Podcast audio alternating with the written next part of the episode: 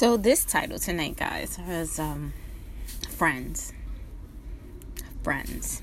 How many of us have them? Remember that song? Friends. How many of us have them? Friends. Ones we can depend on. Friends. I wonder how many of us have those. I have a friend. I know you guys are going to be like, oh, here she go. I have a friend. His name is Jesus. Yes, I said it. Jesus. My friend that gives me sweet joy down in my soul.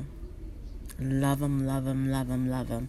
Yes, I love God all day, every day. Let me tell you something about friendship. Friendship is not about having the best days ever. Friendship is a relationship. We all have different types of relationships. Friendships come and go. But when you have a real good friend, a friend that you know that you can depend on, a friend that you can count on from just hearing them say, it's going to be all right. No judgments on here. We all make mistakes. Some things happen. You don't just leave your friend hanging. You don't stand on the side of the store and see someone yelling at your friend and you know your friend timid. You're going to just let them beat your friend up? No.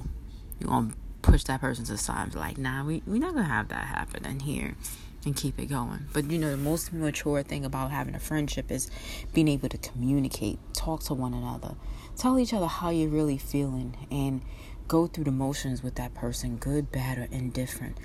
I have a best friend who I've had for over 20 years, and my audios are short, so I just want to let you guys know, if you have a friend and you have a friend who's really down for you, who loves you like you love yourself, who loves you like you love your best piece of chicken or the most greatest tossed up salad and some salmon in the mix of it, appreciate them, treasure them. Pray for them and never leave their side.